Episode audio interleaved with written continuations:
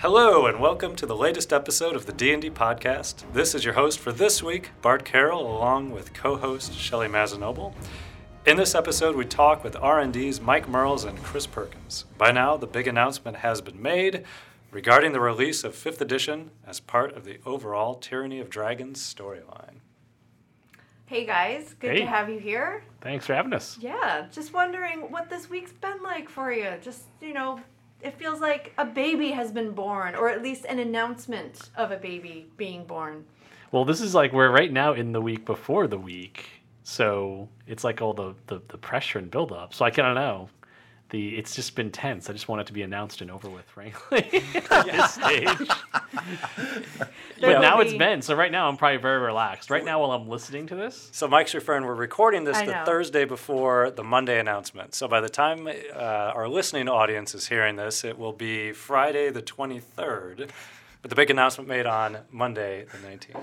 Future Mike and If anybody future can keep track of that, So all of us in the future are probably so relaxed and happy and excited right now. hopefully. Hopefully. But right now at this moment, we're not. I know, isn't it weird? No, it's very tense. I know. I actually feel like I'm doing something wrong talking about it right now. they know. People No, know. it's funny because we did a Q&A streaming a couple weeks ago, and whenever anyone would mention anything about a core rulebook, people are like, why is why does Mike keep wincing? It's like, ah, I'm just so used to not Mike being able to talk about it. Yeah, well, We can- you know, I got the death plague, but We can talk about it now it- freely. it's very really, it's a relief. So this big announcement went out, and just in case by now anybody listening has not heard the announcement or has not read the announcement, just a quick recap: we did um, announce release dates for the upcoming new edition of Dungeons and Dragons. It's um, 2017 planned release. Just kidding. Yeah. Obviously, it's coming out this summer in just mere months. It's so exciting. And also, we announced details about our new storyline, The Tyranny of Dragons. Um, I look at you, Mr. Perkins, when I say that, as I know your mastermind is behind that. But let's talk a little bit about the core rule books and about the new edition. And really, I mean, this has been a very long process. I remember many, many days sitting in this very room, just even talking about the notion of the playtest. And we, our expectations at that point, you know, were so not what what would actually happened. I mean, I think like the playtest just blew all of our minds. No, it was it was overwhelming, right? Yeah. it was much larger than we thought it was going to be. It um, it, it was great to look back and see the process and how things evolved, and to really get all the feedback, really help us focus on what we knew players and DMs wanted us to either to work on, to refine, to add, to remove, and I think that was a huge it was a huge help.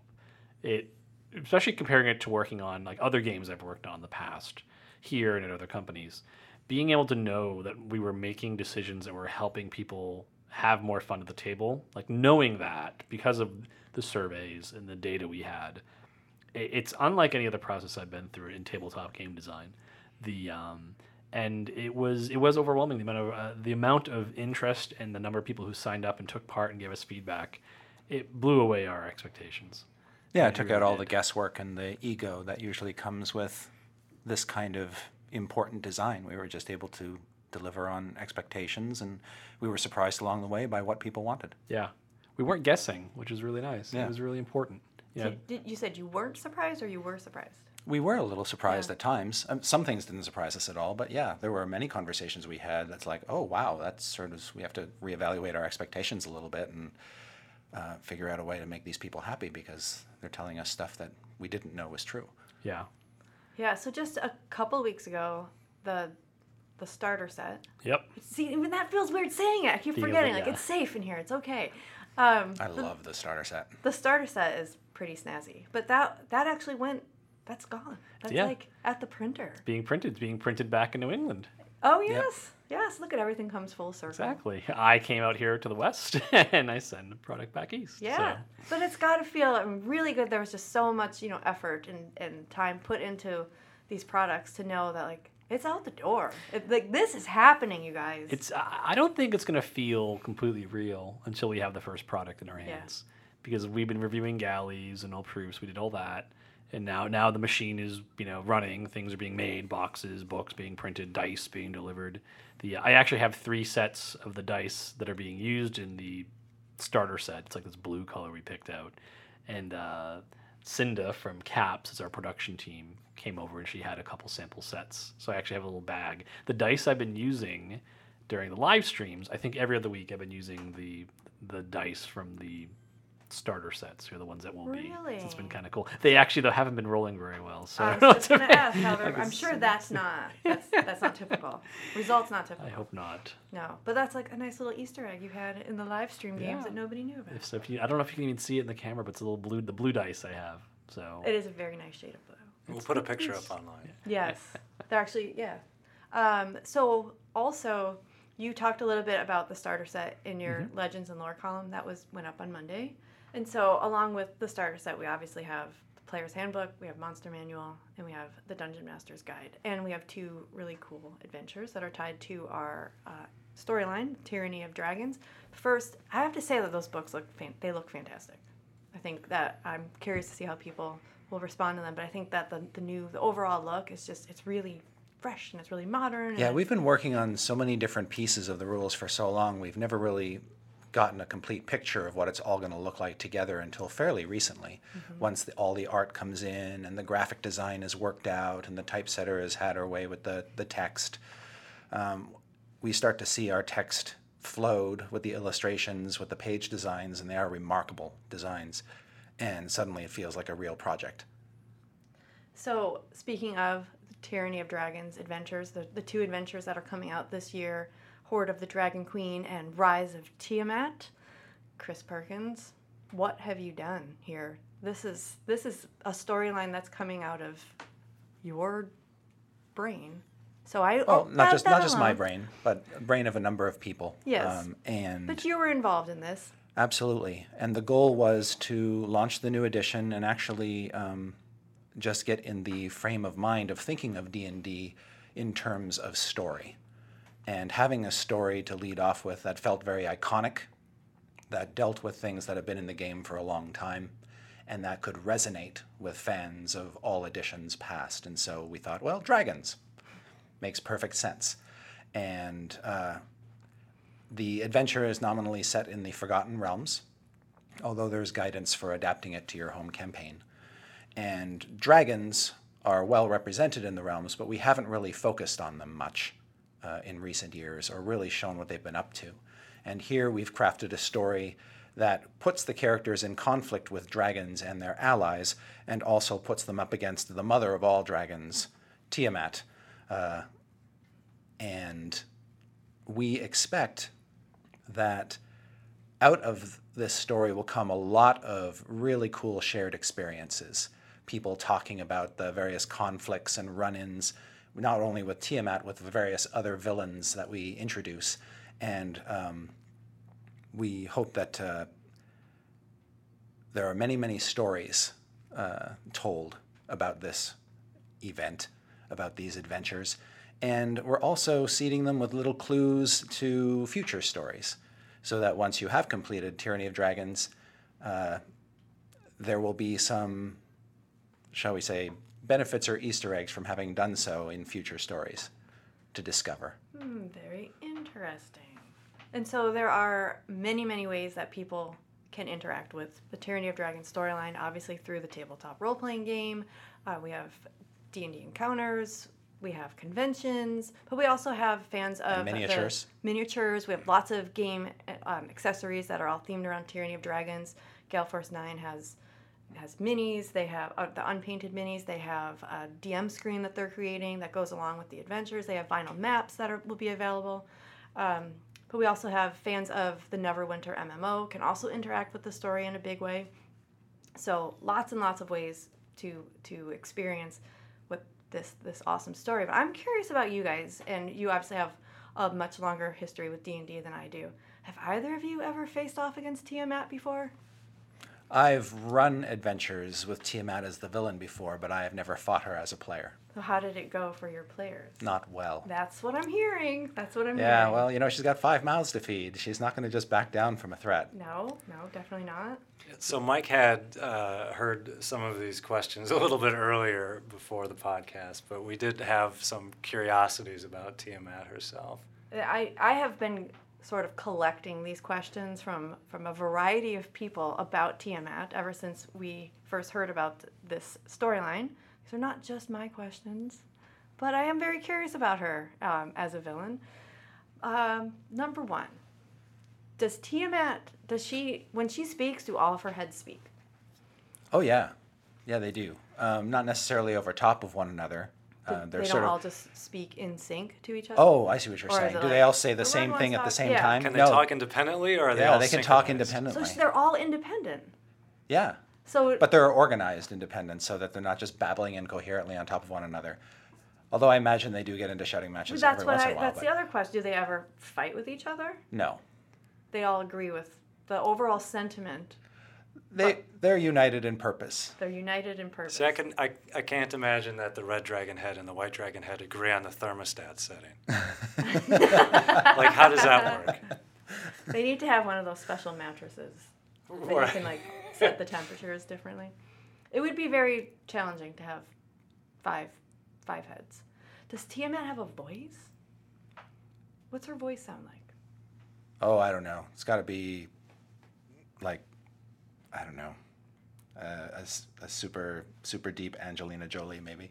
Oh, okay. That's like an interesting way of looking at who would play Tiamat in a movie. We need an actress with five heads. or Yeah. five Yeah. Or Or actresses. five Yeah. different five, Five different actresses. It'd be a little tough. So, what would it say about a person if perhaps they were sort of rooting for Tiamat? Nothing. It's it's fun to watch the bad guys win. Like maybe they wanted to help her and they didn't want anyone to harm her. Well, you know that's a way you could go in a Tyranny of Dragons storyline, um, but that's a that's a very dangerous road to walk. A dragon, an ordinary dragon, is uh, superior and arrogant enough. You can't imagine uh, how mistreated you would be at the hands of Tiamat, even if she thought you were an ally. really? Well, she has been trapped in hell for a long time. She has, but the, I mean, what if said person was like on her side and like, I'm going to try to help you out here. Throw your rope. Uh, that might there might be some short-term benefits to gain from that alliance, but you just better make sure you don't cross her because she's the mother of vengeance as well. oh boy. So, Mike, have you ever played against or with uh, Tiamat? I have never actually used Tiamat in a campaign or ran into her. And actually, I very rarely used dragons. It always felt like dragons were. Mike was scarred scarred by the cartoon series. Yeah, exactly. Right. the uh, but no, I always I was, I was always more of a demons and devils kind of DM and player. So the uh, when we fought dragons, when I have fought dragons in games, it's usually been like a really big event. So the uh, Tiamat always seemed like a fairly remote figure, and she is a goddess, so it's not just someone you're going to run into in a, in a dungeon randomly. So unless you roll very poorly on the uh, encounter charts. Have you ever run up against Tiamat, Bart? No, I when I was uh, when I was younger, we would always fill the dungeons with as many different colored dragons as possible and kill them all. Obviously, it was a very well balanced game, but we never got to Tiamat. She was always the big baddie in the monster manual, and uh, yeah, something about her being a god felt like it was off limits. We hadn't quite um, cracked open the deities and demigods and used them as fodder. All right. Interesting. So this is not this is not the first time that that Tiamat has obviously shown up in campaigns, but you That's true. Perkins were were saying how you have wanted something iconic in terms of the storyline, so obviously dragons spoke to you, but I mean, Yeah. who else would be a good She's also just a great source for evil dragons to sort of put aside their differences in order to try to bring back. Most dragons live isolated lives far apart from one another, and I, we were just coming up with, you know, if we wanted dragons to ally with one another, evil dragons in particular, what would be the thing that got them to do that? Tiamat? Makes sense to me. Okay. But if you're remarkably resourceful and lucky, maybe you don't have to fight her at all. Maybe you prevent her from coming back. I mean, the story is pretty open ended. Um, that is true. Yeah. To each their own. I, for one, I'm rooting for her. I can't help it. I don't know why. I always root for the bad guy. I think bec- just because I want them to like me. It's So you- easier. if they win, you don't have to worry about being Yeah. put up against the Yeah, I was wall. like, I was with you the whole time. and if they lose, no harm done. So the good the good thing about the adventures is uh, whether you play them at home or you play them through organized play, uh, you're going to find a great variety of. You're going to find that every all the promise of D and D is in there, in in the D and D starter game and in the core rules and in the adventures, we really enforce or or show you all the pillars of the game. There's combat, yes, but there's also a lot of exploration and a lot of social interaction, role playing galore, where the choices you make actually matter. They have consequence. The organizations that you join or help um, will visit benefits upon you in the future. It feels very alive. Um, and the, the places you get to go and the things you get to explore from a, a flying cloud giant castle to a dragon hatchery um, to all these wondrous places, they, re- they really just fuel the imagination. And I think people are going to be, like I said, back to the shared experience, they're going to be talking about these locations and these adventures for a long time. It does feel like a really good time to to be playing D and D right now. What with the, the storyline and the new products that are coming out and the starter set, it feels it's it's good to be a D and D player right now. Do you agree? Oh yeah, no, it's exciting, right? Yeah. I mean, th- launching a new campaign or you know playing through the uh, Tyranny of Dragons adventures. The uh, yeah, I think I, I agree with Chris. It's gonna be very interesting. I think the uh, the design of the adventures uh, is very interesting because each episode, while it is a campaign, so it's an adventure path, we expect you know there's sort of a beginning and an end. Each episode has a lot of flexibility built into it. So I'm really curious to see what people end up doing.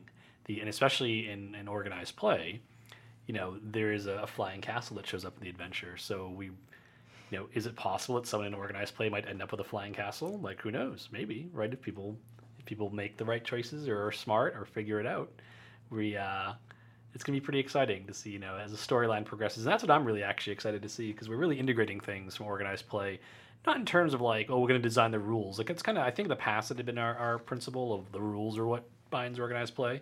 But now our focus is much more on the story and thinking what would just be really like a cool thing if you go to Gen Con or go to your local convention or go to your store to play D&D encounters or, or to play D&D.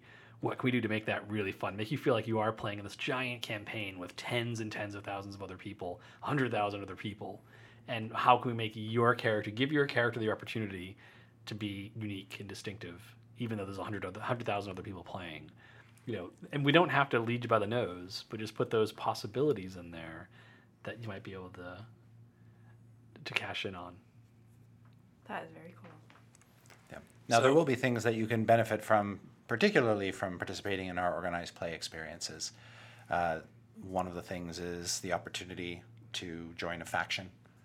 Um, it's an option, it's not something you'd have to do, but we've got a lot of very uh, well developed factions that have major roles to play in Tyranny of Dragons and future stories down the road. And I think, I think the players will really be jazzed um, because uh, each faction has a very different feeling from all the other ones.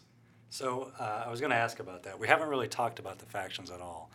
Uh, for those that haven't even heard the term, can you explain how that's going to work into the Tyranny of Dragons storyline? Yeah, the what, Tyranny- what those are? in in the storyline, uh, really the factions are organizations that exist within the world, and uh, when a common threat, such as evil dragons running amok, surfaces, these organizations, while they have their own agendas, often are compelled to work side by side to defeat this common threat. When we started building the Tyranny of Dragons story, we started building the factions, or thinking about the factions around the same time. And uh, few people know this, but before we really go too deep down the story road, we sort of put together a story Bible to kind of guide us and sort of set the boundaries and also help us define art style and things that we need to represent visually for the story and just codify those. And the faction development process was working concurrently with the rules generation process and the story creation process and you know working with our partners on the things that they were going to be contributing for us and I, I'm really happy with the way the factions turned out. A lot of people had a lot of input to make sure that everyone felt unique, and they sort of covered the gamut as far as player styles and character options. And um, so I think the rules, the rule books, the story, the OP experience, because all this stuff was being developed together in harmony with all the playtest feedback we were getting, I think we ended up in a really exciting place with really exciting options that are going to be meaningful and memorable to people. I, I agree. And if people want more information about the factions, we're going to have more information soon um, on our website about just a deeper dive into who, who these factions are and yeah. and more information about the story too and lots more information about the story yes no absolutely on that note for news and information on tyranny of dragons on the new edition on the organized play announcements everything will be front and center at dungeonsanddragons.com so by all means feel free to go there uh, if you have any questions feel free to uh, hit us up at dndinsider at wizards.com, the email address we always peruse. Uh, I, I, know internally we're all very thrilled for the new edition being here, for the storyline starting off. Uh, the starter set hits July 15th. Is there anything special that you guys have planned to uh, celebrate in particular on that day?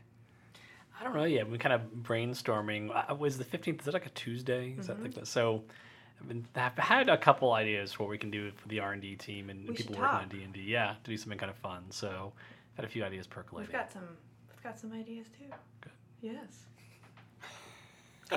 We, we still have deal. a lot of work to do. yeah, that's the thing. It's a little funny because right now we're in crunch mode for the player's handbook.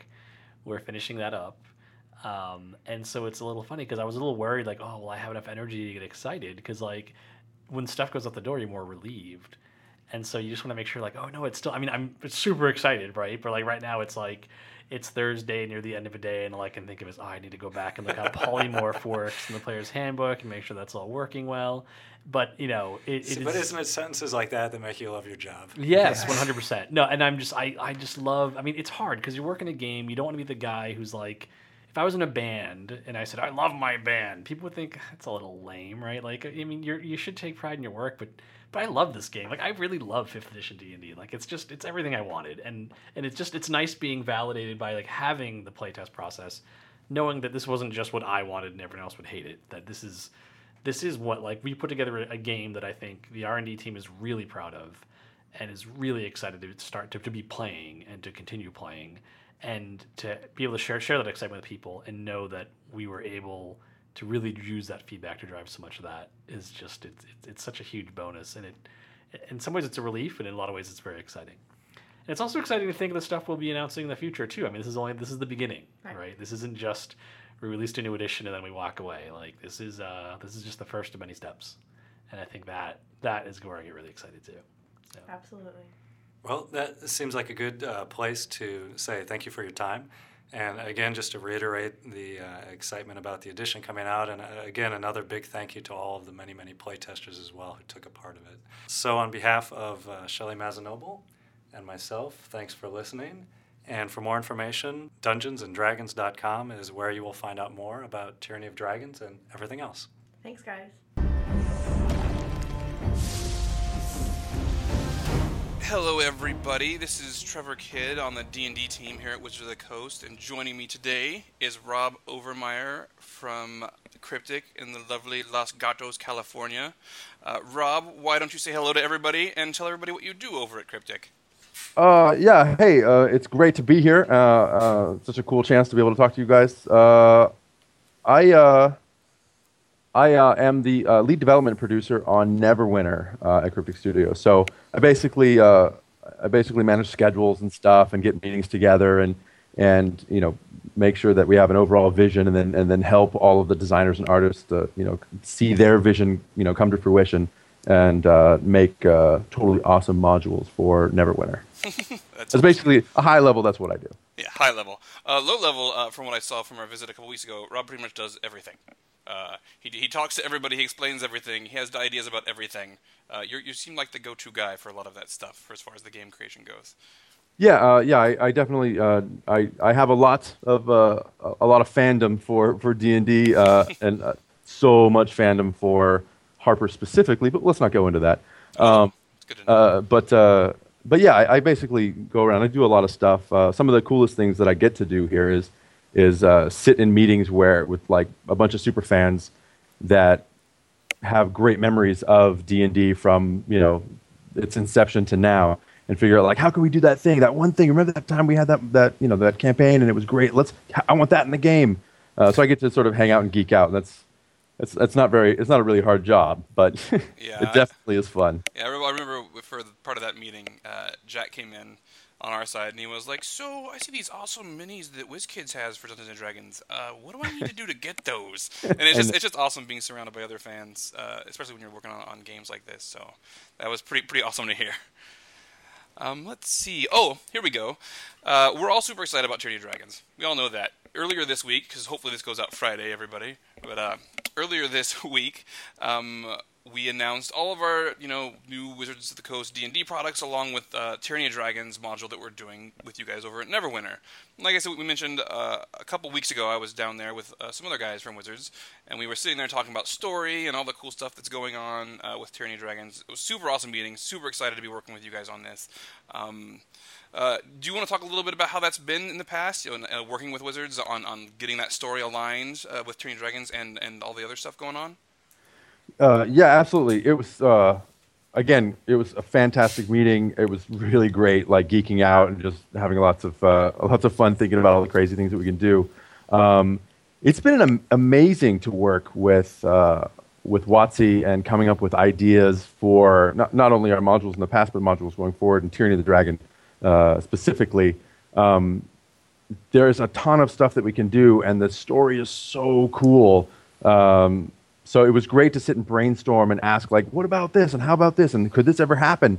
And just sort of the, the back and forth uh, uh, of, sharing of sort of ideas. And uh, for me, a lot of it was actually learning more about the the story and even a little bit of the future, which is kind of cool that I have this little the, the insight into what you guys were thinking about. Um, but coming up with, I mean, brainstorming and, and, and, and throwing ideas back and forth for what the, the, the critters might be or the story might be or what it could be uh, has been fantastic. But uh, uh, overall, though, I think, you know, what we, we came up with for a plan for uh, Tyranny Dragons in, uh, in Neverwinter is going to be really, really cool. Yeah, um, I know I really enjoy what we were talking about. Can you tell us a little bit about? I mean, we don't want to spoil too much, right? But can you tell, Yeah. tell us a little bit about that story and, and what people might expect, you know, in August when it launches? Yeah, so, uh, all right, so there was the old Cult of the Dragon, right? And then now there's this, there's sort of this new, this resurgence of the Cult of the Dragon, sort of the new breed, if you will, I guess. Um, and they're they're up to some shady stuff, or maybe you know, they're pretty shady. And so there's a, the, the players are gonna have to figure out what's going on. There's a mystery, uh, and and so I think the overall the the the the, the, the feeling of the of the content in the story is that you got to figure out what's going on. The Cult of the Dragon is back, but in a different way, and there's still Cult of the Dragon out there, and what's happening between these two, the old world and the new. Um, and then there'll be dragons. so um, there's there's going to be some really cool uh, gameplay and encounters that that sort of have the player figuring out what's going on, and then most likely there's going to be some pretty big dragon uh, fights. So.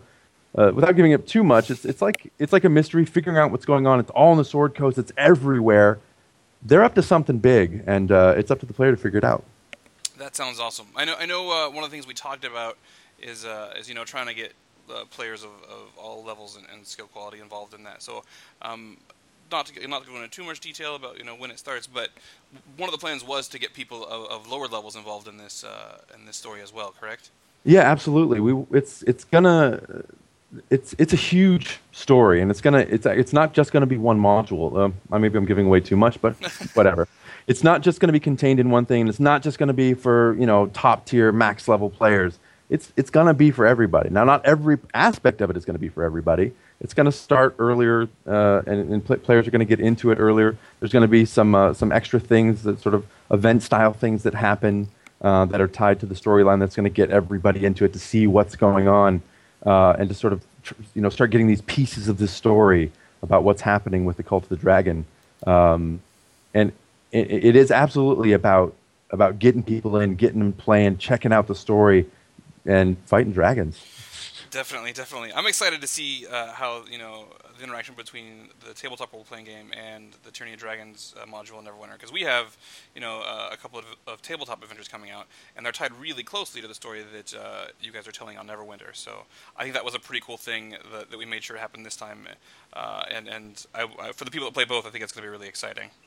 Yeah, absolutely, and I think uh, just like you've got you've got you know you've got gamers down on the tabletop that are going to tell the story and then uh, you know twists uh, and add their own little flavors to that story. Uh, we're also really excited that when, when we get Tyranny of Dragons out, that our uh, our Foundry authors, our, our, UGC community, who are just amazing, the stuff they put together is amazing. How they expand uh, Tyranny of Dragon, what they can do.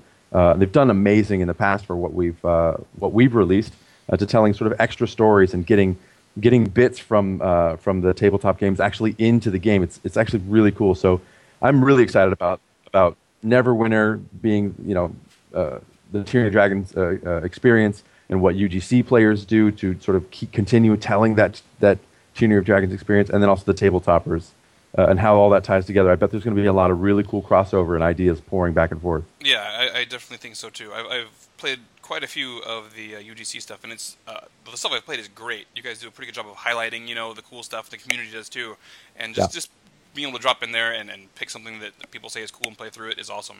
Now, it would be even more awesome to see people do that with some Tyranny Dragons content. So, yeah, super excited about that. Um, so we've probably talked about as much about TOD as we can. Unfortunately, uh, we'll have to save the rest for another another podcast in the future.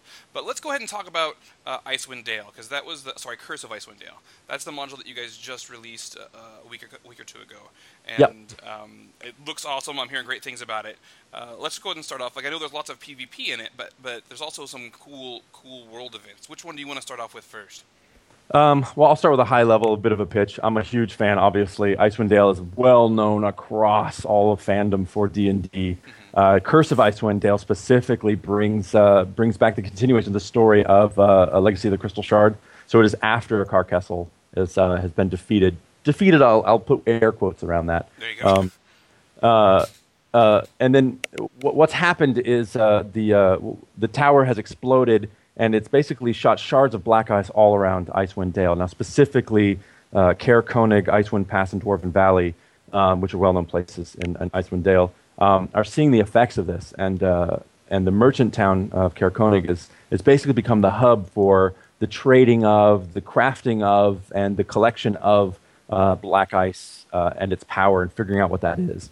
So multiple, all, of course, the entire world is sort of looking at this new power, this new material and so uh, it, it's created this sort of this this this uh, animosity between two groups. We've got the Ten Towners who are who are part of uh, of Caer Konig, a part of the group of Icewind Dale, uh, and a, a, the faction of uh, the Arcane Brotherhood, which Akar Kessell was a part of. Now, the Arcane Brotherhood is swearing up and down that they're not crazy evil anymore, but who knows? But we got to see. We got to take them at their word and see what their their overall plan is. But what players end up doing is they, they basically choose a side. They get mercenary factions, and they can go into uh, into the uh, the zones of, uh, of uh, for Curse of Icewind Dale module, and and if they want to, they can get into PvP. We we in large zones we have mo- both PVE and PvP. Mm-hmm. Um, you are not forced into PvP, but for players that want to engage into sort of open world uh, open world feeling, sort of PvP VE, I can just use that long acronym. Um, they can. They basically go flag themselves. They get into PvP, and then they go out into the world, uh, and they've chosen mercenary faction or mercenary contract. And if they run across uh, a, a, person from the other side, uh, uh, and ha- that has a different mercenary contract, they can they can fight. Now, there's a couple places where they can do that sort of uh, in a focused manner. There's an area that's definitely in sort of has big red, scary. Like if you go in here, you're going to be flagged for PvP, and that's sort of more uh, focused gameplay. There's a really cool uh, event that happens in there that PvPers can take a part of. But after that, you can actually go out anywhere and sort of have that experience of like doing PVE while looking over your shoulder. It's pretty cool, and it's the first time we've added it to Neverwinter. Um, along with that, we have a, a, brand new type of content called Heroic Encounters, which are sort of spontaneously sort of happening things around the zone uh, that is sort of tied to the story of the zone. So in, in Icewind Pass, for instance, Um, there's there's barbarians that were coming in and raiding, which barbarians raiding is is core to any town in Icewind Dale. Um, it's sort of it's like it's Tuesday. Where are they? It's they're totally late. Seven. Oh, there they are in the barbarians raid. Um, so it's kind of central to sort of the history of Icewind Dale, and it definitely is uh, is present in, in, in Icewind Pass, uh, which is the closest uh, zone to Caer Konig, uh, the, the hub uh, in in the in the module. Um, so what happens is tied in that. Then you have barbarians raiding all over the zone and popping up in these little raiding parties, and you got to go stop them. Uh, and it's cool, sort of easy group up uh, content, and it's sort of soft grouping where a bunch of people go to a heroic encounter, they defeat it. There's a couple of things that they need to do, and then they run out and then and they find another one. The other cool thing is that the the I, Curse of Icewind Dale is is I'll be frank, it's hard. right? It's hard. You gotta you, you, you, if you can manage to do it so great, but those even the easiest heroic encounters are two to three people. The second level up, the mediums or rank Bs, uh, sort of Cs were the easiest. Rank Bs, those are like six to ten, and then the rank As where you can fight, oh man, the amazing uh, Remorhaz, um, even a Black Ice Beholder. Uh, very cool, very cool, large scale, big fights that are very damaging, and you got to think about it. Um, so it's it's about it, the the module is about the sort of conflict and, and black ice and this power that that there's a struggle for new types of, of content. There's PvP. There's open world PvP where you can do PvE while watching your back, and then there's these really cool heroic encounters that sort of get people that are that, that you know they got to get together and they got to you know rush in and fight that Black Ice Beholder and figure out what that battle is. It's sort of in world boss fights. Very very cool stuff, and it's brand new for Neverwinter. And uh, and players are loving it. It's Yeah. it's amazing. Yeah, it's it's awesome. So I have all sorts of stuff I want to ask you about. Let's Yeah. start with uh, you, you know you hinted to Akar Kessell, right? Like oh he was he's defeated, uh, but he does he does rear his head again here in Curse of Icewind Dale. Uh, what kind of what kind of uh, experience is that for players for f- fighting him? Like how does that work? It's it's pretty cool. It's a um, it is a pretty. It's an epic skirmish. So it's kind of like think of it like a. Min, it's not a mini dungeon. It's really it's got a. It's pretty hard. In fact, it's, it is hard. Incredibly hard. Um, and uh, but it's a five man. Uh, effectively, it's a mini dungeon or a skirmish. You get in, you queue for it, you go in. It's real fast. It's about fifteen to twenty minutes. Um, and uh, and and you know you got to get a basically be to be able to fight all this stuff. You got to get the the ability to do it. Uh, and some of the requirements are um, basically finding out how to turn this crazy powerful material, black ice, uh, into something that's usable for you. And so we have this really cool black ice weapons that you can actually empower and overcharge, uh, if you will, uh, by feeding it black ice. There's sort of you can make like the players can make corrupted weapons that get more powerful, and you can even make them more and more powerful. It's the most powerful thing in the game. And then you basically load yourself up. You go you go face Akar Kessell in his tower in a, in a in his uh, his a, a new tower, not the original tower, obviously. yeah, yeah. Uh, um, and it's a it's a pretty cool run up. It is not like a crazy hour and a half slog, but it's got a really great boss fight in the end. He's uh, he's got some uh, some beholders that are all corrupted and full of black ice oh nice. that you got to fight, uh, and then it's uh it's pretty cool. I mean, uh, it doesn't it's not a required it doesn't require the same sort of dungeon makeup. So you know the players can get together and, and in different sort of group uh, formations and, and and get through it. But there's it's hard. You know, there's going to be some deaths and uh, and there's going to be a little bit of uh, a little bit of time to figure out the the fight. But once you get the fight, and you, you basically start moving around a lot, uh, you can get through it. But uh, Akar Kessell is definitely a, a, a really cool fight. He's got very cool mechanics. Um, and I don't know, fighting multiple beholders at a time while a, a, a crazy, uh, I guess, undead wizard. I think that's, Um. That, that's that's a good way to put it. Yes. Yeah, is uh, you know, it'll keep you on your toes. Yeah, but uh, it's something that's for everybody, and it's sort of uh, it, it's there's a lot of really cool stuff to get from him. So, uh, you know, getting there, getting the gear you need to take him down, getting superpower to make that takedown even better and, and, and more visceral Mm-hmm. is uh, something I think players are going to really like. I know for uh, weeks we looked at, you know, we, we, we have our weekly calls and everything. There was always the art for, you know, these these black ice infused monsters. Do you have a favorite black ice monster? Would it be that beholder? The beholder is so cool. I mean, it's like it's gigantic, and then uh, I'm gonna spoil it a little bit. No, maybe I won't. Actually, I will. Like we have uh, one of the the rank A heroic encounters. Like there's a little bit of a step back really quick. There's black ice nodes around that you basically go and you, you you know chunk off chunks of black ice and collect it, and you can basically take take it back to use to, for your professions and stuff. Mm-hmm. But there's this one area where there's these giant nodes, and you go up and you start plunking away at them and mining them, and it's kind of a trap. It's the Black Ice Beholder.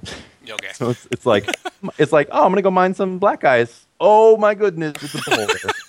Um, but that's sort of classic to sort of that, that tabletop. I, I recall like friends and we'd be having an adventure in something and it'd be like, you open a chest. I open a chest. There's a dragon inside. so it was kind of like this this throwback. A lot of us had sort of those those memories of I guess DMs that were a little bit too abusive. Yeah. Um, well, you know, they they like to have fun too. That's true. That's true. But dragons in every chest. Come on. Yeah. That's Anyway. Um, but yeah, I think the the Black Ice Beholder is, is totally awesome. Um, I, although it's not completely like covered in black ice, the the rumor has it's got to be my favorite. Yeah, I've been sharing the a, Remorhaz looks art. so awesome. I've been sharing the Remorhaz art that you guys put together uh, for Icewind Dale. I don't know, like this week, or by the time people hear this last week. Uh, I love that piece. Uh, it's, Yeah. it's I, I just kind of have a then and now comparison of like the original Remorhaz black, you know, pin art compared Yeah, to yeah. it, and it's it's awesome to see the progression of, of, of how that's come. But it's it's it's amazing. I love how you can see like the heat kind of in the frills as well. I thought that was cool. Yes, I mean I uh, I, I play every day, and I've had the chance to fight the Remorhaz three times, Mm-hmm. um, and I get a screen grab every time. like when it's laying there, I get a screen grab. I'm like, I, I did it. I seriously was here. It just looks so awesome. Is there Um, is the Remorhaz one of those heroic encounter type things that, that Yeah. that pop up? Yep, it's the rank A. So you're basically you're fighting around the zone uh, in, in Icewind Pass in, in Dwarven Valley, and uh, actually the Remorhaz is in uh, Icewind Pass because they uh, they tunnel through snow, uh, not earth. Gotcha. Um, so um, uh, so you're you're hanging out in Icewind Pass, and then all of a sudden you'll get a notification that the the the Remorhaz a spawned, and uh, you basically run to it. It's a really cool fight. There's there's not only the very large one, but uh, multiple small ones. There's a really cool mechanic in the fight that uh, you have to kind of keep you know think about what's going on. Um, uh, but yeah, it's it is it's uh, one of the the tough uh, 10, 10 plus person heroic encounters.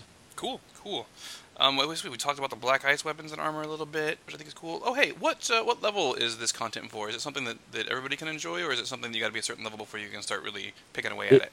It is because it is the hardest in the game. It is 60 plus.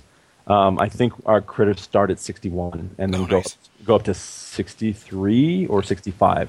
Okay. Um, so it is definitely tough. Like I said, it's it's 60s that have uh, like 10k plus gear score um, and have uh, uh, some boons from our previous uh, um, campaigns Mm-hmm. um, to be able to get in there and, and basically start to survive. It's tough stuff. It's end game content. Yeah.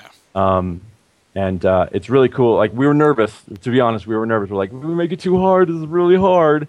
um, and players are getting in, and they're just like, oh my, I love it. This is so hard. I totally, and I almost died, but I made it. And it's that feeling of back and forth. And I had, I used, it, it was great. And then, you know, it's like getting one other person, like I mentioned, those sort of soft team ups where. You're like, hey, you see me, I'm, I'm getting hurt here, and then, and then the players are just sort of jumping in and helping out, and because nobody's stealing credit, nobody's you know like KSing or anything like Yeah. you know sort of classic old old, old That is style something I've always loved about Neverwinter. You're going around Yeah. killing guys. Some guy kills the guy you got. It, it's fine. You still get credit for it. It's, Yeah, it's- it's absolutely. Uh, so those those quick team ups and and hopefully those two are like, hey, thanks for helping me out. Hey, you wanna you wanna team up and go do some heroic encounters, some of the B's and C's, and, and, and people start getting up, forming up groups, and then and the next thing you know, sixty people are just running in this giant mass around the map, just crushing everything. It's it's cool to be a part of. Yeah, that, that's it. I've seen it a couple times, and it is funny. It's it's fun and awesome to watch. You know, one of those heroic counters turn into well, let's just keep hanging out and crushing everything we come into come in contact with. So Yeah, it's, absolutely. it's been pretty awesome. Uh, so we've got a lot uh, on uh, on Curse here, and uh, hopefully we can uh, talk a little bit more about of Dragons in, in uh, the next podcast. We can reveal a little bit more stuff, but there's a couple teasers in there that hopefully people will pick up on. Yeah. But I think we've pretty much exhausted the segment of time we're going to have for the podcast. So thank you, Rob, for joining us. It was awesome to have you. Always It was awesome great to be here. Yeah. Um, and thank you for all the fans out there. Go ahead, Rob. Say goodbye to them as well. See you later, everybody. and then, uh, yeah, we will see slash talk to you all again very soon in the next podcast series. So thanks again, Rob. Thanks, everybody. We'll see you next time.